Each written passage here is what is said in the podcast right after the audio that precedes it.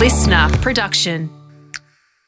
I think it starts with having a real sense of curiosity and recognizing that you as a person need to continually adapt and change in order for you to continue to be a great leader.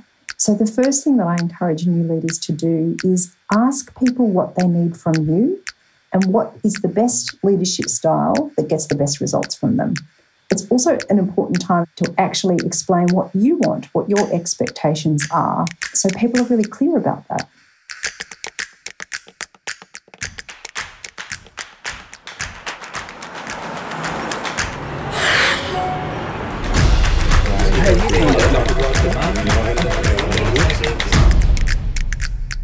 Do you remember the first time you actually had to lead and manage people? The idea of organising and communicating with people who you're ultimately responsible for can be completely daunting at first. Learning the difference between telling and asking, delegating and influencing, and how to have the tough conversations is part of the journey, but it is really helpful if we can learn from others on how to lead and manage others. So, to chat with me today on Fast Track about stepping up to people management and leading effectively is Kathleen McCudden.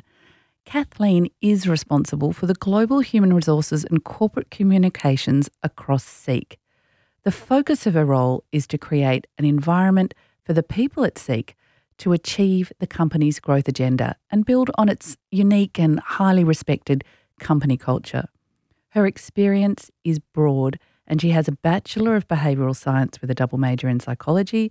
She's worked at PricewaterhouseCoopers Consulting, IBM, and more. Kathleen, welcome and thanks for joining me on Fast Track today. It's so nice to have you on the show. Thank you. It's great to be here. Thanks for inviting me. So, let's get into it. What are the qualities that define a great manager? Well, the first thing I think I'll say is that managers, leaders come in all shapes and sizes. I think that's important just to acknowledge. But if I was to describe some of the best leaders that I've seen in action and that I've experienced myself in working for, they probably have a few different qualities. And one of them is they have really good self awareness and really, and they're really curious people. So they're asking questions and they're inquiring and they're wanting, seeking to understand. Um, and they know what their strengths are and they know what the strengths of their teams are. I think the other thing I'd say is that they tend to be strategic and able to hold the big picture, but also get into the detail when needed. So, critical thinking, I think, is quite an important quality in a leader because you need to be able to break down problems quickly. There's often no script in terms of some of the things that teams may face into. So, critical thinking is also important. I think the other thing I'd say about great leaders is knowing when to consult and how to consult and who with is really important. But just as equally is knowing when to decide and move forward. Mm. And so getting that balance right can sometimes be quite tricky, particularly when you're leading diverse teams with, you know, diverse opinions and views. But being able to continue moving forward with momentum is really important in decision making as a leader. And then lastly, but really importantly, is being good with people. So, you know, being good with team members, stakeholders, and customers. And what does that mean? That means having empathy, being able to communicate well and articulate your thoughts and ideas, but also being a really good listener. I think you need to be an organized person and you need to be able to engage team members and gain followership, recognizing that people are different, so different things motivate them.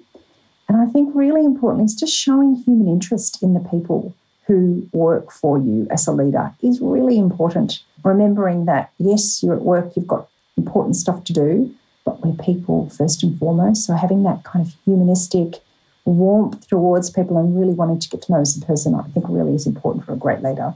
What a great list and explanation about some of those key qualities and that define a great manager. It can feel a bit daunting when you have to balance out the task and the people management piece. And I like that description. So, what advice do you have for someone who is new to being a manager? Or if it's the first time they've managed someone? So I find when people are stepping into a leadership role, they often start with, oh, I don't have any experience. And I always correct them by saying, actually, you have an enormous amount of experience because you've been led before. So think about leaders that you've admired or some of the ways in which you've been led that's really worked for you. But also conversely, think about some leaders you've experienced that where it hasn't been a great experience. I think you can learn equally as much where, you know, a certain leadership style or approach hasn't worked. So I think that's the first thing just to, to remind people of. I think the other thing too is get to know your team members. So I think a lot of leaders start out and they feel like they've got to be the experts from day one. Often people who are being led, they want to help you and they want to be led well. So the first thing that I encourage new leaders to do is ask people what they need from you and what is the best leadership style that gets the best results from them. It's also an important time in that kind of first getting to know your team to actually explain what you want, what your expectations are. So people are really clear about that. Mm. And then I think the other thing I'd say is just remember to focus on the three C's care for people, clarity around what is expected. And then the third one is around communication, being really clear, giving positive feedback, giving constructive feedback, and just remembering that that is something that you have to have your attention on, bringing people together both in a, a group environment, but also one on one with the people you lead. They're really great tips for a first time leader and actually someone who's been experienced at leadership and might need a bit of a reminder about what's important, I think. So I really love those. Stepping into a manager role often comes with what we call the difficult but necessary conversations. How can someone who is new to management approach these? Look, I think it depends a little bit about what the conversation is about, but always it's important to be prepared. So think about what it is you want to achieve from the conversation and put yourself in the other person's shoes. So let's say it's a conversation about performance or some expectations that haven't been met.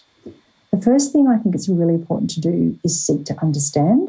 So many times when managers actually ask what's going on for a person, they can get additional context which actually can reframe the way in which they think about you know, a deliverable or an outcome or the way somebody's behaved. So that's the first thing that I'd say is actually go into those conversations, both understanding what you want to convey, but seek to understand first. The other thing I'd say is be open minded. So you might have a particular view or you formed an opinion, but just stay open to the fact that there might be some other information shared in that conversation which could change your view. So don't be attached and then the other thing I think realize that for difficult conversations, sometimes you need to have conversations over a period of time as opposed to wanting to achieve an outcome and have a person agree with your perspective or arrive at a particular position in the one conversation. So sometimes, you know, the best outcome can be achieved by having a few different conversations rather than one conversation and expect it just to be done and dusted. Mm, and learn how to have them, I'm hearing. You know, they're not something that you can avoid. No, you can't avoid. So, you know, some of the things that we do at Seek in some of our leadership programs is we get people to role play and actually practice having conversations out loud with other leaders about particular scenarios that they're facing and then get feedback and tips. Because I think the thing about being a leader is often we're having to practice in the moment when we're a leader. And that sometimes can feel quite daunting. So if you've got opportunities to use others as a sounding board, it might be your upline leader, it might be peers, then that's often a good way to actually get more confidence going into a difficult conversation.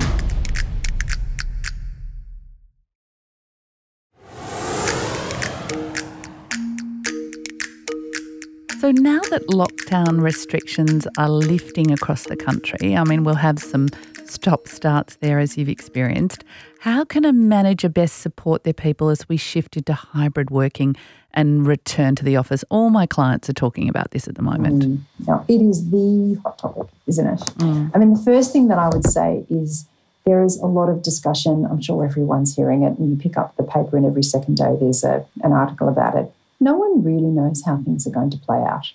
All living people have not lived through a global pandemic. So there's a lot of espousing about how the future of work is never going to be the same and how, you know, people are going to work remotely. And I think we'll just have to see. I think there'll definitely be some significant shifts. Exactly how things play out, I think we need to stay open to.